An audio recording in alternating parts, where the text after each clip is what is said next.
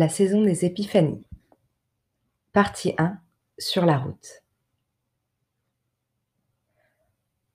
Elle prend en photo le reflet dans la vitre, donnant sur le tarmac, reflet du livre qui lui a été offert par sa meilleure amie en guise de cadeau de départ. Il est 19h30 et comme il fait déjà nuit à Paris en février, on distingue clairement dans le reflet la citation de Jean Cocteau érigée en mantra sur la couverture. La jeunesse sait ce qu'elle ne veut pas avant de savoir ce qu'elle veut.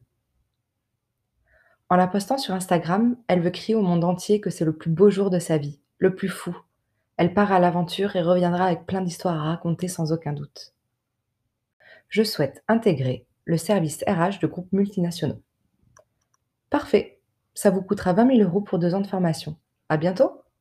Quelques heures après l'annonce des résultats, elle s'est assise sur son sac à dos de 50 litres pour essayer de faire rentrer ses derniers maillots de bain et sa paire de baskets, qui sont des essentiels pour son périple. Elle planifiait ce voyage depuis 3 mois officiellement, mais discrètement depuis plus de 4 ans. Elle savait qu'elle partirait un jour visiter le monde, comme ses parents l'ont fait avant elle, comme sa sœur et son frère l'ont fait aussi. C'est un instinct familial, un gène dominant qui se transmet. Elle n'a à aucun moment eu peur de prendre son sac à dos en solitaire, ou remis en question ce voyage durant sa préparation.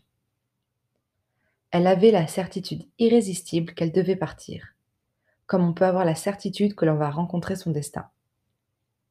Elle a toutefois dû repousser le départ à plusieurs reprises lorsqu'elle a sans trop de difficultés réussi sa licence de droit, puis son master, et enfin a trouvé un stage dans un cabinet d'avocats renommé.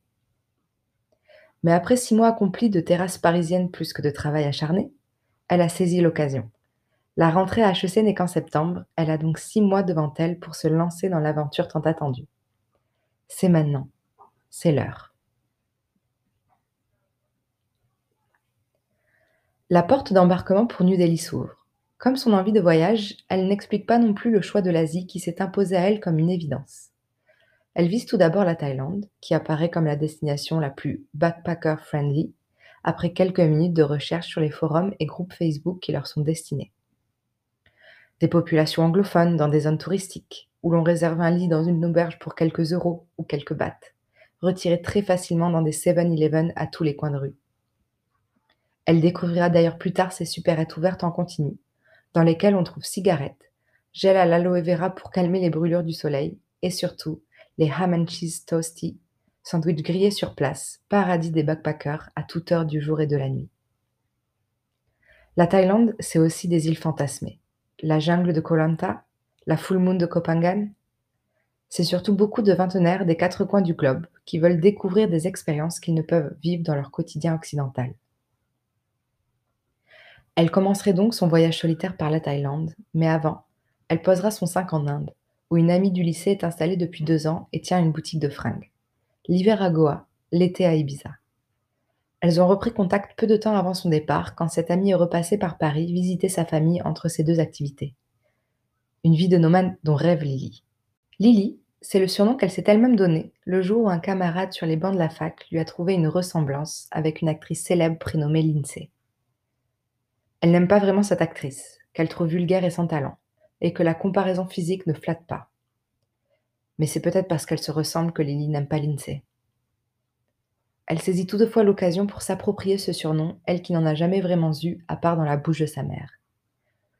Ce surnom ne la suivra pas trop, alors elle se dit qu'elle a désormais la chance de recommencer, de se créer une nouvelle identité, qu'elle forgera au fil des semaines, et de laisser dans les esprits à chacune de ses rencontres. Ah, cette Lily, quelle fille incroyable! À 23 ans, elle a encore ce sentiment adolescent qu'elle n'est plus cette petite fille admirée, mais qu'elle n'est rien d'autre encore. Elle n'est pas encore accomplie, elle n'est pas encore apaisée. La dichotomie est trop forte entre l'enfant et la femme, entre l'envie de faire et le besoin de reconnaissance, entre le bonheur d'un quotidien facile et le désespoir de ne pas se sentir appréciée à sa juste valeur. Elle ne sait pas pourquoi, elle traîne ses démons depuis le lycée, elle pour qui la vie a toujours été clémente. Elle dira même parfois qu'au loto elle a reçu le jackpot. Une famille stable, aimante, assez d'argent pour ne jamais se poser la question, un cerveau bien fait pour étudier facilement et un corps en bonne santé qui rentre parfaitement dans les normes physiques des années 2000. Elle ne connaît pas la douleur des drames, mais de ce fait, elle ne connaît pas non plus la combativité qui en est. Elle n'a jamais eu de besoin, elle n'a jamais eu à remettre en question ni son parcours, ni ses envies. C'est sûrement pour cela que naturellement, elle doit aujourd'hui partir se chercher à l'autre bout du monde. Tu vas à Goa toi aussi ? Désolée, je me permets, j'ai vu sur ton passeport que tu étais française. Après avoir traversé en vitesse la sécurité de l'escale à New Delhi pour ne pas rater sa correspondance pour Bombay, elle ne s'attendait pas à entendre une voix si familière l'aborder. Depuis qu'elle a mis un pied dans le hall de l'aéroport, elle sent sur elle les regards qui l'épient et les smartphones qui la prennent en photo. Elle réalise soudainement qu'elle a traversé un continent avec son lot de différences culturelles qu'elle devra accepter et respecter. Je m'appelle David, et toi ? Lily découvre que David est en mission pour ouvrir une franchise Decathlon dans le sud de l'Inde, dans la riche région du Kerala, et qu'il souhaitait avant tout profiter du soleil et de la détente de Goa. Elle pensera plus tard qu'il souhaitait aussi profiter des autres plaisirs que pouvait lui offrir un tel endroit. Arrivée à Goa, elle lui laissera son numéro, sans avoir trop envie de discuter pour le moment.